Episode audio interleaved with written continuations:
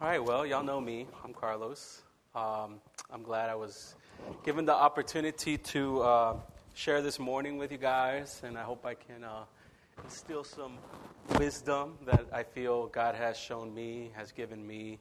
Um, and uh, yeah, so I just want to start with a little intro. I know y'all haven't seen me for a while. I, I usually try sometimes to come lead worship, but um, we've been in PA, so it's kind of far. But uh, I haven't stopped. Uh, I, have been able to lead worship over there at uh, Steamtown Church and at the Spanish church over there too, which is also Alliance. They have given me the opportunity to be a part of what they have there, and it's been a, a great opportunity to continue to enhance that talent and continue to bless others with music and stuff. Um, we actually did like a, a worship. Uh, they do like they did like a congregational worship night about three months ago. Was it three months ago? Well, five months ago now, um, where they invited all the churches surrounding to come and come together and worship as one body. And uh, I was able to lead during that day, and it was streamed live and everything. And I mean, that thing was packed. The church is so big um, and we were just blessed. I was I felt blessed to really be a, a part of that and and to see the churches come together as one um, and worship together, which I believe is important in the body of Christ. Uh, other than that, obviously, this is my last semester of school. I finally graduate with my master's in clinical mental health in May. Um, thank you, thank you. I was waiting. I was waiting. I don't know what else to say to him make you clap. But uh, it's been a long it's been a long road, right? Uh, I started with uh, my bachelor's in criminal justice. I wanted to go to the FBI, um, so I did criminal psychology and I did um, strategic intelligence. And then I got married, so she said no to FBI because I need to be safe. Um, and so I struggled. I was really struggling because I thought that's what I wanted to do. And then I was just hearing people out what they said, and they was like, well, you know, you'll be a good teacher, right? And I was like, maybe I would. So I joined a, a full-blown, uh, full scholarship was given to me to St. John's University to become a teacher. However, when they put me in the field, I was like, no, these kids don't listen. And I just, I mean, Chandra would, can attest, I came home like red every day, stressed out. I, I, I, probably would be bald right now, I think, if I would have stayed because it's in my family. But, um, but I'm not, so I still got, I think I still got hair, yeah. All right, so, anyways, but that was great. So I decided that I needed to really take a step back. And what is it that I really want to do? And I always uh, would down myself because I knew my, uh, I always wanted to encourage people somehow. I always, and it, it was beyond just the singing. I always wanted to be one on one with someone. I'm not, I'm not too big with the groups, like in the sense of like I can do them, but like I like the one on one where I can uh, speak to someone. Believe it or not, I do. However, I never portrayed that because I was always scared. Sometimes I still get scared. Uh, I get fearful, and so um, I would always put it in the back burner. You know, I'd be like, uh, "Yeah, that's what I want to do someday." but then I, was, I lost confidence, and so I never thought I could counsel people.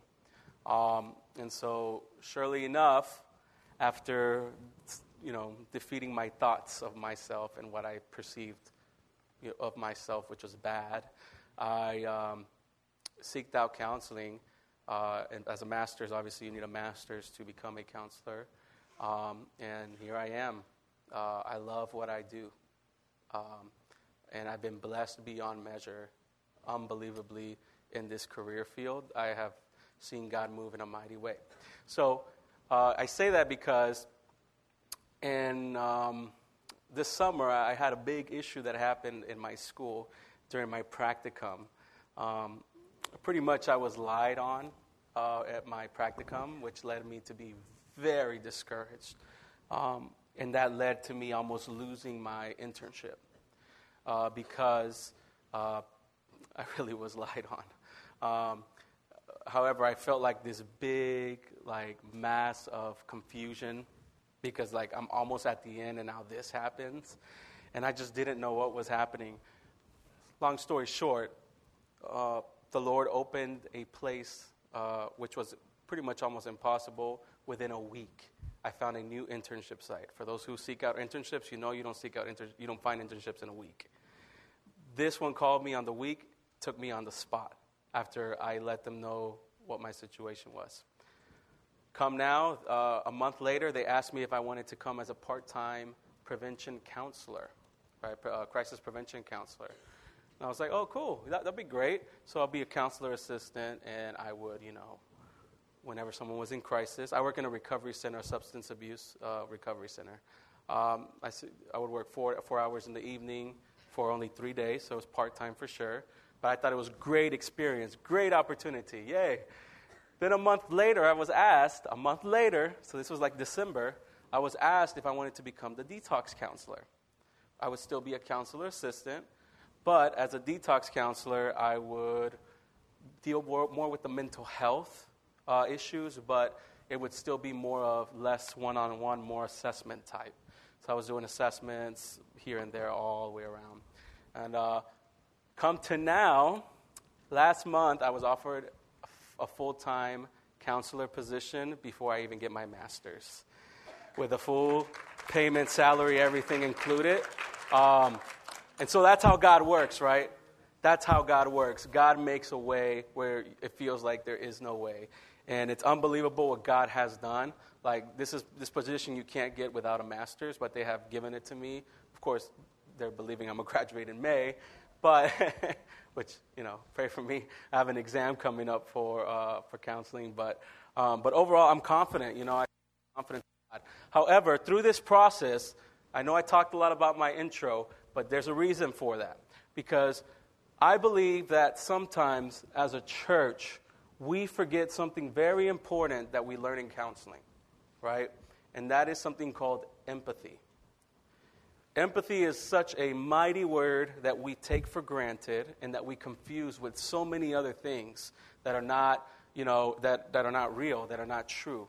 And it causes us to feel like we're empathizing with others, but we're not. We're actually making things worse, believe it or not.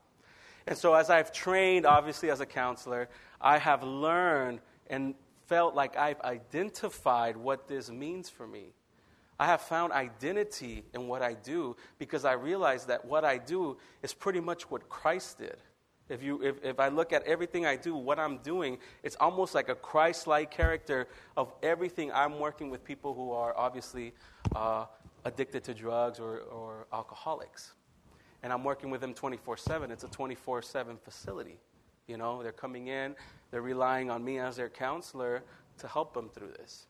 And so, um, obviously, it has changed the way I look at empathy now, right? It's, the, it's, it's completely changed how I treat people now. And I'm still struggling in some areas. I'm not going to say I got it all down, but that's, the, that's why it's so hard. Because it's one of the hardest things to share, especially in the church. Because the church should be the one that empathizes more, but sometimes in the church, we miss the mark of what that even means. And so I want to encourage you and talk about today, uh, and that's why it shows the scripture. I think this is working. It's on. Oh, off. There we go. Okay. I guess it takes time to connect.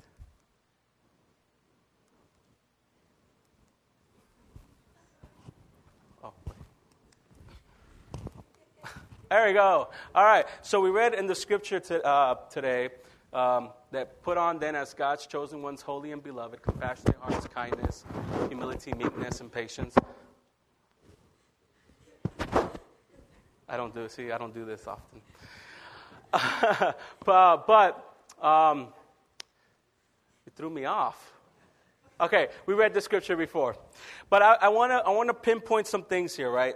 I want us to look at this scripture. I'm not going to read the whole thing just for sake of time, but um, I want us to look at what, he's, what Christ is, or what the Bible is saying here. Put on then as God's chosen, chosen one, holy and beloved, compassionate hearts, which I underline right there, kindness, humility, meekness, and patience, bearing with one another.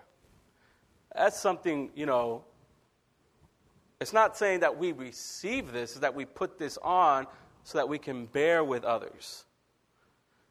Sometimes we're all about well, I, why can't people be compassionate with me? Why can't people be kind with me? Why do I have to, you know, why, why do I have to put all this on? Why can't people just show this to me? However, if we call ourselves followers of Christ, we are called to put this on and to bear it with one another. Right? Sometimes we just hide. We don't want to bear this. It's too embarrassing, maybe, or sometimes we just don't think it's enough. Uh, to, it's not that important to really expose it. And we hide and we act like everything's okay and life is perfect and no one needs to know anyway because, you know what? It's my business, no one's else. And that's obviously the wrong attitude to have. Let's continue. We're dissecting this scripture, by the way. That's why you'll see a lot of highlighting and a lot of underlining here. We're dissecting this scripture. Then it says, Above all these, put on love, which binds everything together in perfect harmony. So not only are we to put on all these other things, but most importantly, out of everything, we need to put on love. Because that is what actually will get us to come together, connect. That will actually, actually allow us to, you know, like I'm not going to come to someone who's not showing me love. If I don't feel invited to your house, I'm not going. You got to show me that, you know, you actually want me to come. You know what I mean? However, I can read if you don't want me to go to your house, right? And so uh, I'm going to have a lot of people invite me to their house. but, you know, unless you're doing hot pot, the lungs house. Hey. All right, so, anyways, um, above all these, you know, you, in order to be in perfect harmony, we have to put on love too. What else does it say? Indeed, you were called in one body, right? We were called all one body to be one body to sh- put all all these things above all else, love for one body in perfect harmony. Continuing on, teaching and admonishing one another in all wisdom, singing psalms and hymns and spiritual songs with thankfulness in your hearts to God. All right? Now, just to be clear, that's not confined to these four walls, right? This is what we show as a lifestyle when we go out there. Obviously, we do these things here, but sometimes we don't even do them out there, right? And so the question is, what, what, what, what, what does this all have to do with empathy, right? And I'll, I think we have one more do everything in the name of the Lord Jesus Christ. So, obviously, er, not only do we put everything on, not only do we put on love, not only do we teach and admonish and come together, but we have to do it all in the name of the Lord Jesus Christ. Right? So, with all that, having all this together, what, how does empathy come to this? What, what does empathy even have to do with this? So, I'm going to put in a list for you. In dissecting this word, we, we realize that we need to bear with one another, right? We need to put on love. We need to know that we are one body. We need to teach and admonish one another, and we need to do it in Jesus Christ's name. That's pretty much what we got from that word, right? So, this is pretty much empathy. And we'll explain more. I'll explain more, but this is empathy. It's getting in there, it's doing the work and doing it for the purpose, right? And as we continue, we read, what is it? Uh, oh, uh, that was a little empathy, cute little thing I had there. You see, he has his hand over him. All right, so this is empathy, right? So, what is empathy, right? And, and uh, let, us let's first continue with what it's not, because I'm just going to overwhelm you with em- what empathy means because I got to get it in drilled in your, in, you know, drilled in here, so that when I explain more, you'll be like, oh, okay, okay, now I get it. Hopefully. what is empathy? Empathy is not just a feeling. Oh, look, that's not empathy. It's not empathy. Okay? It's not just something like you little tingly inside and, ooh, I feel like, oh, that's so, like, I empathize with you. That's not empathy. That is a deceitful empathy. Empathy is not sympathy I feel sorry for that person. I can't believe they're going through all that. That is not empathy. We've been deceived. That is not empathy, right? That's sympathy. Sympathy says, oh, I feel sorry, or I feel, feel pity, or oh, poor thing, you know. Let's get away from them, you know. that's, not, that's not empathy. Empathy is not one and done. Okay, you know what? Let me just, you know, let me, let me do this one thing for them, and then we're good. We, we did our job. That's not empathy. But empathy is an action. I will say that empathy is an action. It is something that we do. We have to do. It's not just a feeling, but there's an action to it. We got to do something. We can't just be like, oh, okay, let's go home. you know what I mean? We can't just like ignore it. Because when we do, then we're just being sympathetic. We're not showing empathy. Also, empathy is sincere, right? Can't fake it. Believe me, we have so many kids we work with, they know if we're fake or we're real. And, we, and, and they read it from afar when they get on that bus to camp. They're looking at us, they're, they're checking us out, and they're like, mm hmm. Okay, let me see. Let me give you a day. Let me give you, you know, let me warm up to you. Let me see if this is real, right? And then the moment that, you know, you mess up, it's like, whoa.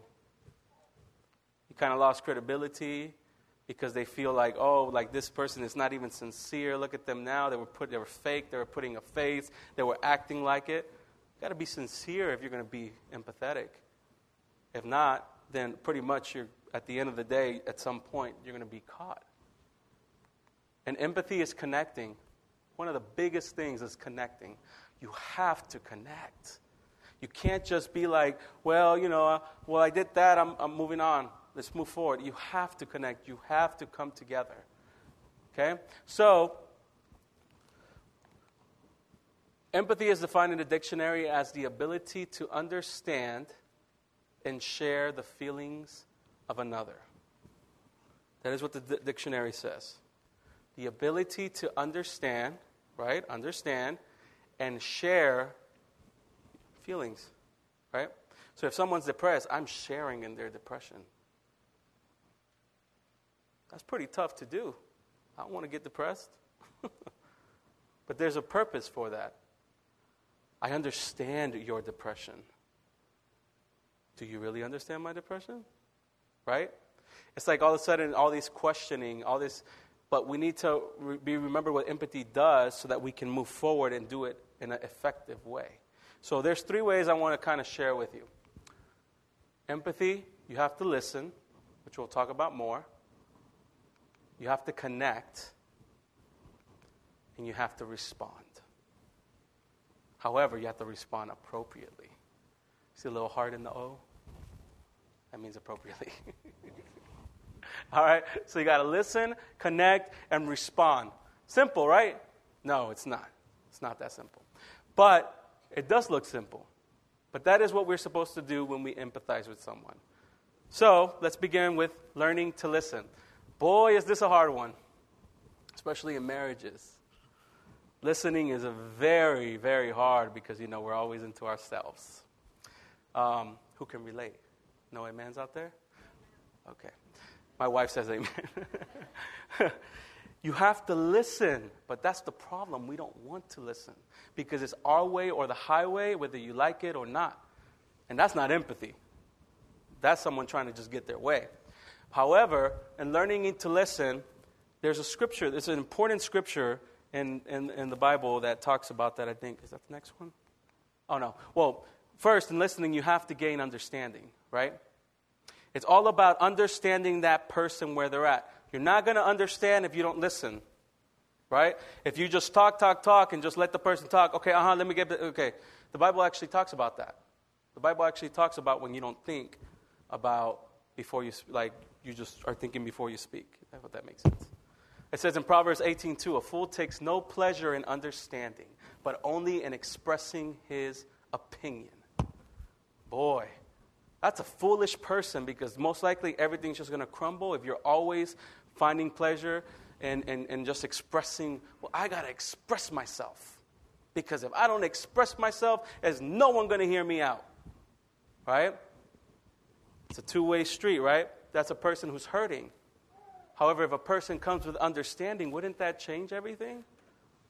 You're like, no. Wouldn't it? I've worked with many of people who come and they want to share everything that happened. Their family has done this, they've done that. And I just listen. I sit there and I listen. And I just dissect what they say because I'm like, well, let, us let, hear. Because when you listen, you actually can, can hear what the person is saying, opposed to being in your mind thinking about what you're going to say. How many have done that before? Mm-hmm. You talk before you even, like you, you, you think before you, you're even going to respond, a person's still talking about what they're saying. And we do that all the time. But in order to become empathetic with people, in order to be able to understand them, we have to listen. We have to give ear. We have to give full attention. People, what they do is nowadays, uh huh, uh huh, yeah, yeah, I heard you, I heard you. Hold on, yeah, oh, yeah, oh, that's terrible. I didn't listen. I'm just appeasing the person, right? There's two type active and passive listening, right? Active listening is being attentive. Passive listening is, oh, yeah, whatever, right? On the phone. Hey, Maria. Uh huh, uh huh, uh huh, yeah, uh huh. What's up, girl? What you doing? Uh huh. You going to uh, camp? Huh? What? Huh? She's looking at me. She's going to kill me when I leave. That's passive listening. That's someone who's not listening to what you're saying, right? But a person who listens is engaged, gives you their full attention. You show the importance of who they are, right? You're gaining an understanding of who and what they're coming with. That's part of listening right? Also, it, it, like, like I said, it shows the importance of that person. Person doesn't feel important if you're just like not listening to them and shuffling your papers, looking the other way, not li- like you're not being attentive to that person. So guess what that person's going to do? That person's going to read you from a mile ahead and say, "I don't trust you." So I'm not going to tell you anything. Think about marriages. That's why people don't say anything sometimes in their marriages. In their marriages, they don't say anything because they don't feel that it's going to be important when they bring it out to people. Same thing in friendships and family. Why is there so many dissolutions in family? So many uh, people upset with each other? Because no one shows that they're important. No one is willing to step. The, one of the things we're supposed to put on humility. No one's willing to take a step back and say, you know what? Let me listen to you. Let's understand each other. Let's reason so that we can you know, see where we're coming from. Instead, we jump to bickering and fighting that does no one no good. And listening connects, right? If I'm understanding and I'm showing you importance, I just made a connection with you. I just connected with you. I know what you're saying. I'm not going, huh? I'm going, oh, that's crazy. I get it now. For the young people, that's crazy.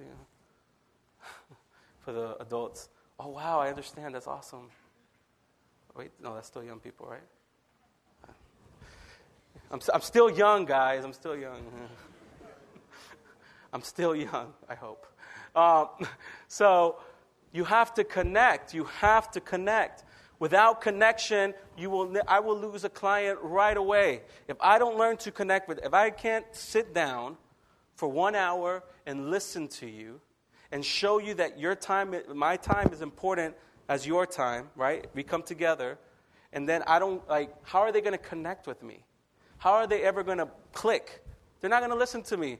They're going to think this fool has a master's degree, doesn't know what he's doing. That's what they're going to say. And, they'll, and believe me, drug addicts and alcoholics can read you like a little kid, too. And so it's important for us to listen we must gain understanding through listening, show they're important, and connect with them. Now, connection is the, the second thing I said, making connection. And there's a scripture here, Luke 40, Luke 8, Luke 8, 43, 48. And it's one of the most empathetic things Jesus did. And we all like, oh, you know, he, you know, he healed this lady. Wow, that's awesome. But God showed us something here. It says in Luke 8 43 to 48, let's read.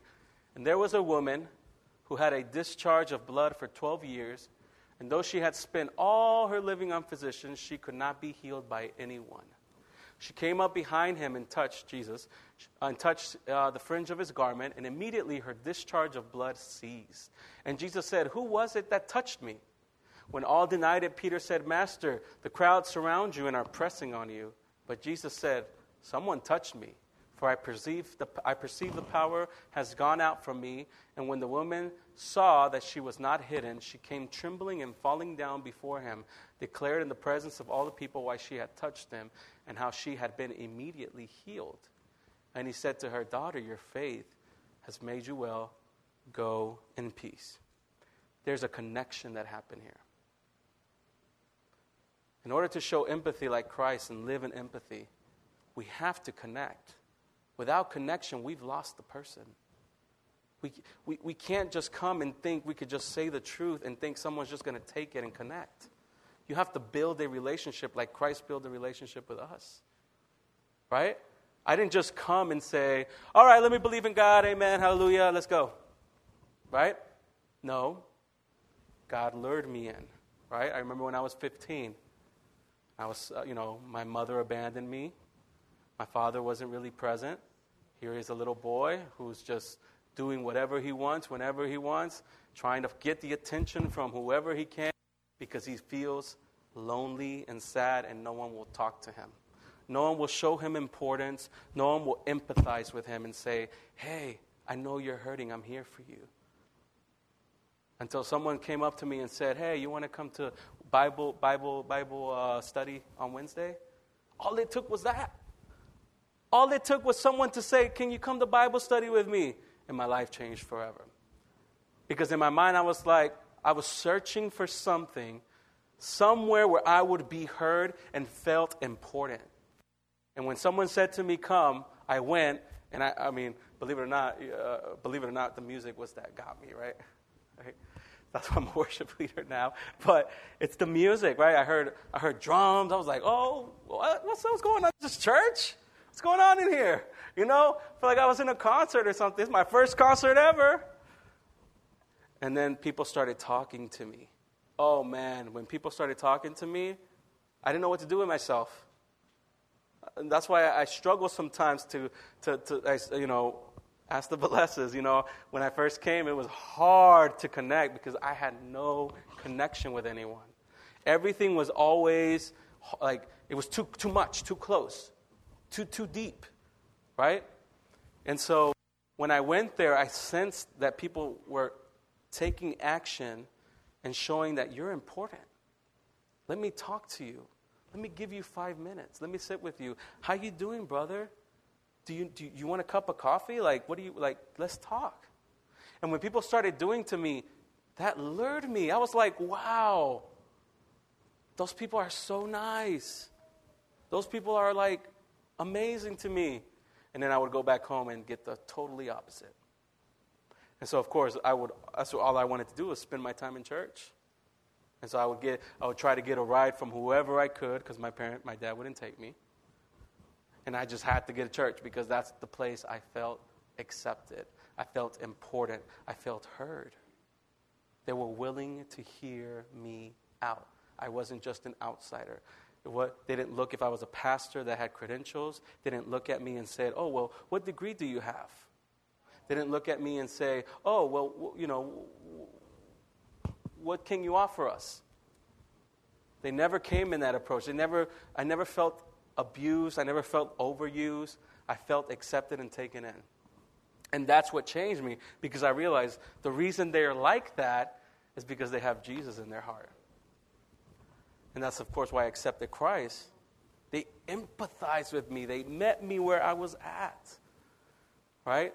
And here Jesus connects with this uh, woman who, for 12 years, has tried to get healed. And all she did was touch his garment and was immediately healed. Right? There's a connection that happened here. Let's talk about it. First of all, there was a reaching out, there was an initiative. Right?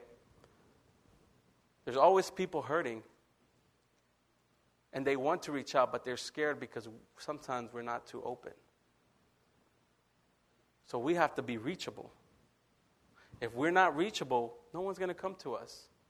We have to open ourselves and be reachable and say, hey, I'm, I'm here. Here's my, phone, here's my phone number. Text me whenever. It's, it's interesting because, you know, in AA, um, when you go to a meeting and everybody's kind of recovered and stuff, or NA, whichever, um, I, I remember I had to go to one for my school, and like you know that for those in AA usually are celebrating years of recovery and so forth, and they come to me and they want I was like, "Hey, here's my number." I'm like, well, what do you mean, here's your number? What does that mean? And they're all giving each other numbers. Why? Here, reach me whenever you're in trouble. This is my number. They thought I was in recovery. They didn't, I didn't know I was a student, but they were telling me, if you need help, we're here for you. Any new person that came, they passed out a notebook, everybody put their numbers in it. Call whoever you can. Everybody here is available whenever 24 7 a crisis is going on. You call us, we're here. We're here to encourage each other, to lift each other up. I was like, wow, this should be church.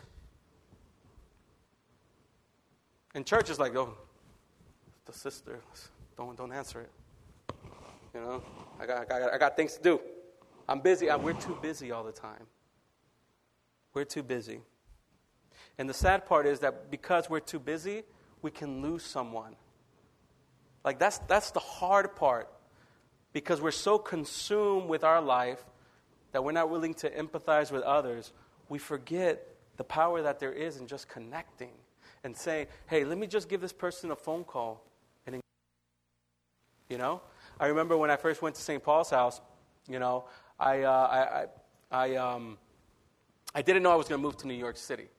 I always thought I was going to stay in Houston, Texas. Where my people at? Dallas. That doesn't count. Um, so, Houston, Houston, Texas. Um, born and raised. I can preach like a cowboy too if you want, but probably y'all won't understand. Anyways, um, so I remember there was this one guy, his name is Jeremiah. He's come here and played drums before. Y'all seen him. And I remember one time he was the most random person because Jeremiah is a person that connects. He will call whoever, whenever, however, don't matter, no embarrassment, no shame, whatever. So I answer the phone call, I remember. I go, Yo, what's up? Yo, what's up, Jer- it's Jeremiah. Yo, what's up? What you doing? How's your life? You following God? I'm like, what's going on here? And I'm like, you know, I'm struggling, I'm sad, I'm upset because, well, you know, I'm a little depressed, you know, because like I feel like I should be doing ministry, but like, you know, I don't know what to do. I'm here just working a, uh, at Express and a Realtil, you know, folding jeans. I'm a, I'm a denim expert. There's such things. I'm a denim, you know, that means I know how to fold denim very well. Um, that is, that's a denim expert. I was like, do I get a raise? No. You should get the title. also, in my resume, denim expert. I know how to fold your jeans, right? So, and so he's telling me all this stuff, and I'm like, yeah. And he's like, well, move to, uh, come to the house. I'm like, what do you mean, come to the house? Yeah, just come to the house. I'll talk to Chandra. She's in Australia right now, but you know, yeah, I'll, just come. You'll be fine. You'll be good. She'll take you in. Five months later, five months after that call, he told me to come right away. Right away. Chandra called me five months later to tell me, yeah, you can come. And here I am. I've been a part of St. Paul's House since 2008, right? And all it took was someone to reach out and say, hey, there's an open door here for you. Never did I think I would go to college. Never had an interest for it. I don't feel everybody needs to be in college. That's my opinion. However, and I felt the same for myself. However, I do believe that if you do need it, like it has to be from yourself. This thing's annoying. From yourself. So, but regardless of my opinion, right, I was given the opportunity to do school, which I never thought I would do. I am the first in my family to graduate with a master's degree this May. No one in my family has a master's, right? Something that is, I don't even hold high like, I, I don't even care. Because for me, what's important is that, or what still hurts at times, which I know I've lacked, is that they're still not fully saved. That they still, I haven't been able to fully empathize with my mother because of what she's done to me, right? I still struggle to show empathy to her because I feel she doesn't deserve it at times. Or with my father, sometimes, I mean, with my father, we've, made, we've gone some ground, which is awesome, right? This is me being real. I've gained some ground with my father. And, you know, but even at times, I just don't want to talk, you know? But I know that if I don't reach out, then we lose connection. And if we lose connection, we lose relationship. And if we lose relationship, we have nothing. And so we have to connect. We have to reach out. That's the hard part. It's because it requires of our time and our sacrifice. It says in Romans 14, 13, Therefore let us not pass judgment on one another any longer, but rather decide never to put a stumbling block or hindrance in the way of a brother. And I put this scripture up because usually what happens is we don't like to connect because other people are, we think they're like sinning. Oh, well, you know, shouldn't hang out with that person because that person's not even living with the Lord, you know? Which is unbelievable because that's what we're supposed to do. We're supposed to meet those sinners like Jesus did because we're sinners ourselves. We need to get in there and empathize with how they feel instead of running away and acting like we're perfect. That's the hard part. Sh- we all struggle with that. Being able to decipher, we think we're better than some others, don't even realize we're saying that. Imagine if you said that and someone heard. We're so always so careful in counseling. Be careful what you say, because what you say will create a problem with your relationship, with your rapport, right? And so, like, one thing you don't say is, like, obviously, if a, if a client comes, and um, obviously you never tell them yes. Did I lose this? No. You're going to get it done. Um, you, you, you make sure, right, that you always are leading them, not telling them, right? You're always creating a, a sense of connection and relationship where they feel like they are empowered, not being just told what to do. They, they, they got to feel that they're not being judged, especially in, in that type of field when they feel everybody's just looking at them as junkies and alcoholics. We must relate to them. We must meet them where they're at.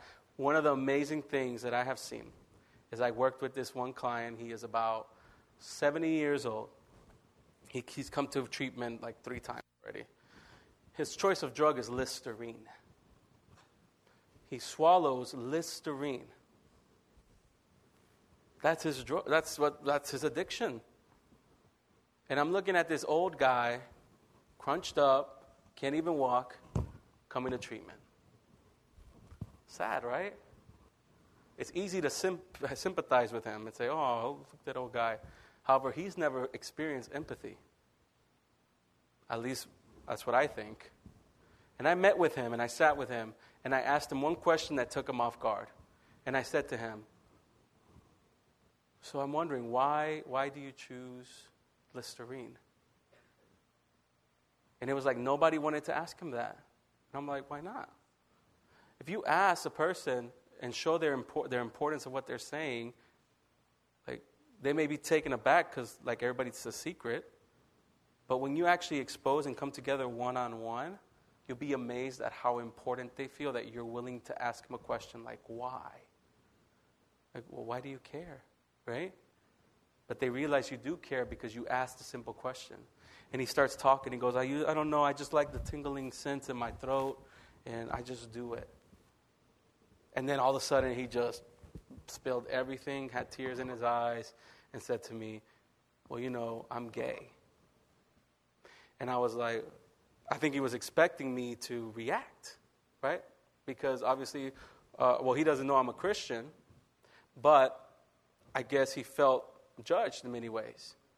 And so, obviously, I, I, I know that homo- homosexuality is a sin, it's in the Bible. But that doesn't give me a right to not empathize with him. Right? And so he sits there and he starts telling me all this that his father treating him this way. His father, you know, he wanted him to be, be into football and to go catch, you know, all this. And that his, you know, the, the mother would always say, well, Hank, he doesn't like that stuff and leave him alone and leave him alone. Right? And he's, he's been playing that over and over for 70 years. I'm not accepted.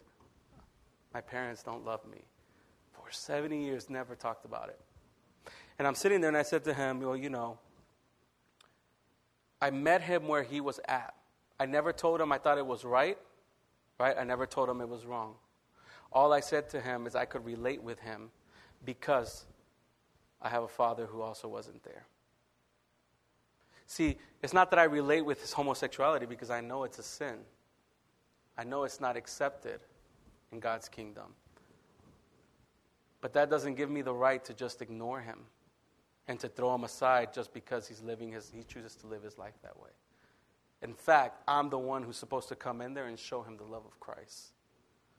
After I had that conversation with him, talked to him for a while, he ended up always saying hi to me in the hallway. I, I mean, anytime I would pass, he was just happy and hi. And I mean, I'm just glad I was able to bring a sense of joy. Even, even if I plant that little seed, at some point, maybe you never know what will happen. But it's not my place to say, well, you know, you're this way, so I'm not going to empathize with you, leave you alone because you're a sinner. No, it is my job as a Christian to come aside you, understand you. Why do you choose that? And be that person that not tells you what to do, but shows you that I care about you. And I know that as we continue in our relationship, I can share my faith with you at some point. It's not just about coming to someone and saying, Well, I believe in Christ. You should too. No, let's build a relationship. Let's talk. Let's understand each other so that later on we can actually have real conversation and not just talk about the weather. By the way, it's supposed to snow. um, and we must uh, take action, obviously. So I took action, pretty much everything that I've said. You have to take action. You have to get in there. You have to do it. But be doers of the word and not hearers, only deceiving yourselves. That's what James 1:22. You have to do what we're told to do, and what we're told to do is to come alongside, not to judge people, but to love them, meet them where they're at. Not accept their sin, but listen, ignoring is not love. Love is coming aside and forgiving. Right? Not that we have the power to forgive, but in a sense, we, we have to have a sense of like, we've been forgiven. Like we can come to others because they will also be forgiven if they accept. And they've already been forgiven by the blood of Christ. I want to put attention to the last one. And he said to her, Daughter, your faith has made you well. Go in peace.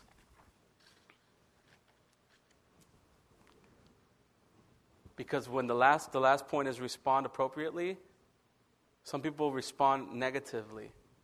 Well, he just needs to get it together. That's all he needs to do. And then we'll go get it together. Well, you're responding wrong. Ain't nobody going to respond well to that, right? Empathy. Let's show empathy. Let's empathize. Okay, if I respond appropriately, someone will heal, like this lady was healed, right? Jesus didn't say, Who touched me? Get away from me, I'm Jesus, right? No, he said, Who touched me? I want to know who it was because I want to know who I healed. I want to know, oh, but everybody's touching you. No, no, no, no. There's one person. You see the empathy of Christ? There's one person who touched the garment and, and was healed and took power of me. And what did he do? He goes, Why'd you touch me and get free healing? No, he said, You've been forgiven because of your faith. When you respond appropriately, you get healed. The person gets healed because they realize all it takes is that little moment of, of, of, of importance, of showing love. It says in Proverbs 16 24, gracious words are like honeycomb, sweetness to the soul and health to the body. Whoever thought this scripture would ever come in a sermon, right? We need that sweet, sweetness, honeycomb. The, let, it, let those words flow that show someone that you, that, like, ain't nobody to be healed like, I've seen people, I know there's people who, you know, well, you'll heal in the name of Jesus, and they fall down, and they're healed. now, for me, sorry. Now, for me, I mean, I, I can't attest to that, but I know that when someone comes with gracious words, with sweetness, I want to hang around that person because that person makes me feel good and important. I know that person's not really judging me. Well, they could be fake. Well, I hope not. and responding, one finds hope. Now I know someone cares about me. Someone actually is interested in what I have to say. I, I have hope because I know that there's people around me who empathize. I feel good about myself. It says in Romans 15 23, may the God of hope fill you with all joy and peace and believing, so that by the power of the Holy Spirit you may abound in hope. Right? He's the God of hope. And for us to abound in hope, we must come in peace.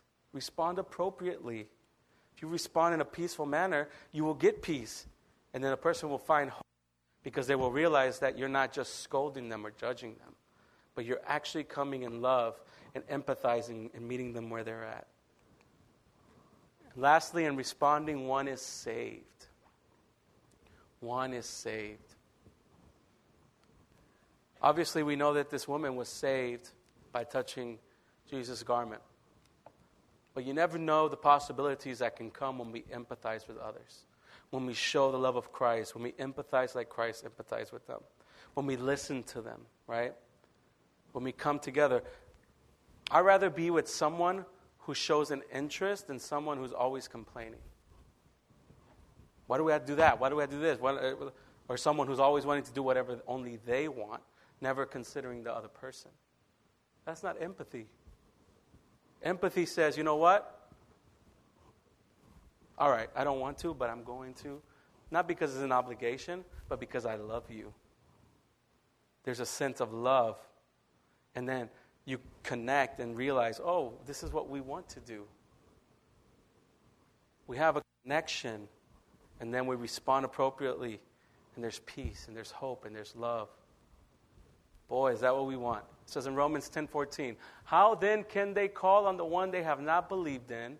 And how can they believe in the one of whom they have not heard? And how can they hear without someone preaching to them?"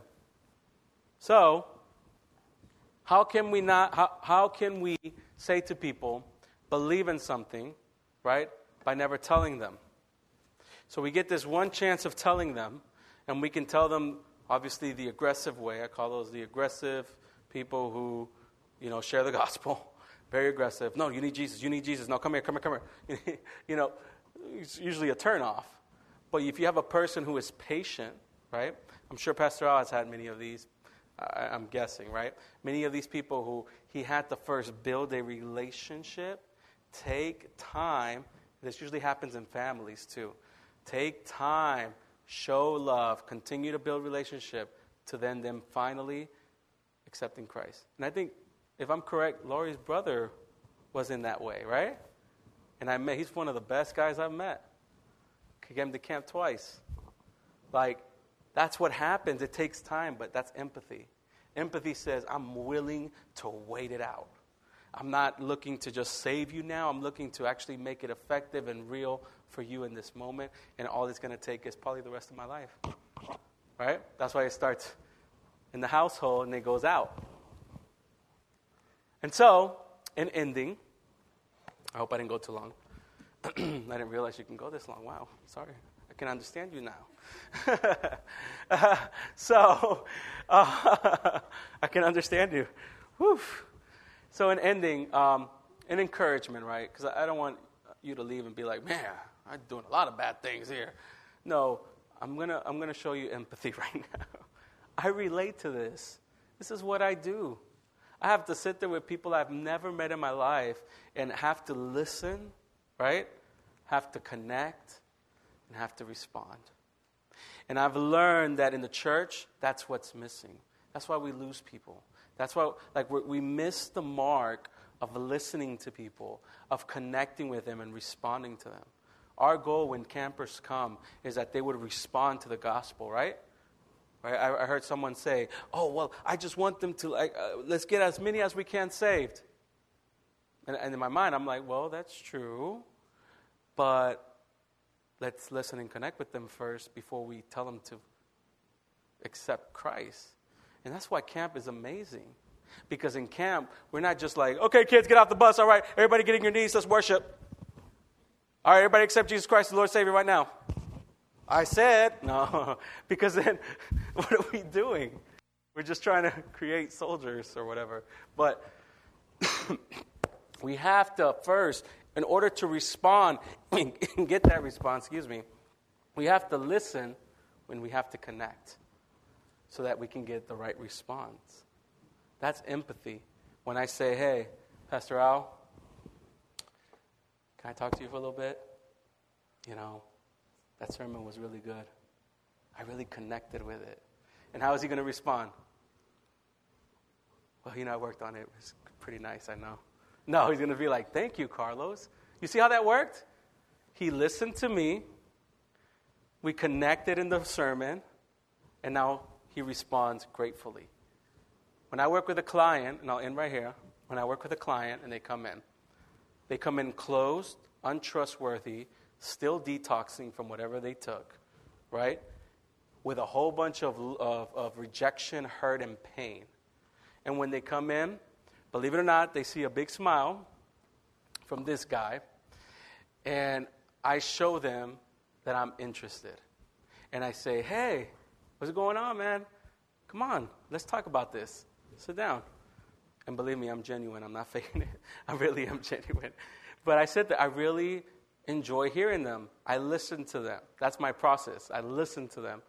Then, when they realize, oh, this guy's for real, this is like the fifth day, he keeps on smiling at me and telling me, how am I doing? By the fifth day, when I meet them again, all of a sudden they start connecting. And when they start connecting, they're like, oh, hey, this is my counselor. You know, they're walk, walking down the hospital. It's a hospital I'm walking. Oh, it's my counselor right there. Yeah, that's the counselor, detox counselor right there. You know, like it's like all of a sudden you're connecting. They're realizing that you care, that you're there, that you're not leaving them. Same thing with camp. They realize you're there, you're connecting, you're loving them, and then they respond at the end of their treatment gratefully. And of course, not everybody leaves treatment. Uh, you know, some leave the program for other reasons, and other stuff are, are happening. But usually, when we do this, they respond. They tell you, they spill the beans, they tell you where they're at, and they realize that empathy has happened in such a powerful manner. And I hope that in the church we start building that empathy. So let's pray. Lord God, I thank you for your empathy towards us, God. I thank you, God, that you have made a way for us. And I know that we don't deserve it but you've met us where we're at. You listened to our cry, and you've connected with us through your Holy Spirit, and you've responded to us. As the song says, and your promises are yes and amen. That's your response to us, God. All your promises, all the faith. And so, God, I just pray this morning that you would create a church even in this place. A church that empathizes with others, that learns to listen to the brokenhearted and that learns to connect with them continuously, not just the one and done deal, but continuously, purposefully connecting with the brokenhearted so that we can see the response, the result of something good, of something powerful, of faith, of healing, of hope that only you can give, Lord. But you ask us to be the preachers and to come and, and to share that. So give us that power, that, that boldness, that courage Remove the fear that says you can't do it. You can't go talk to that person who's broken. You don't have the words to say. Let's stop believing the lie and believing that maybe we are the one. We are the one to connect. We are the ones to listen.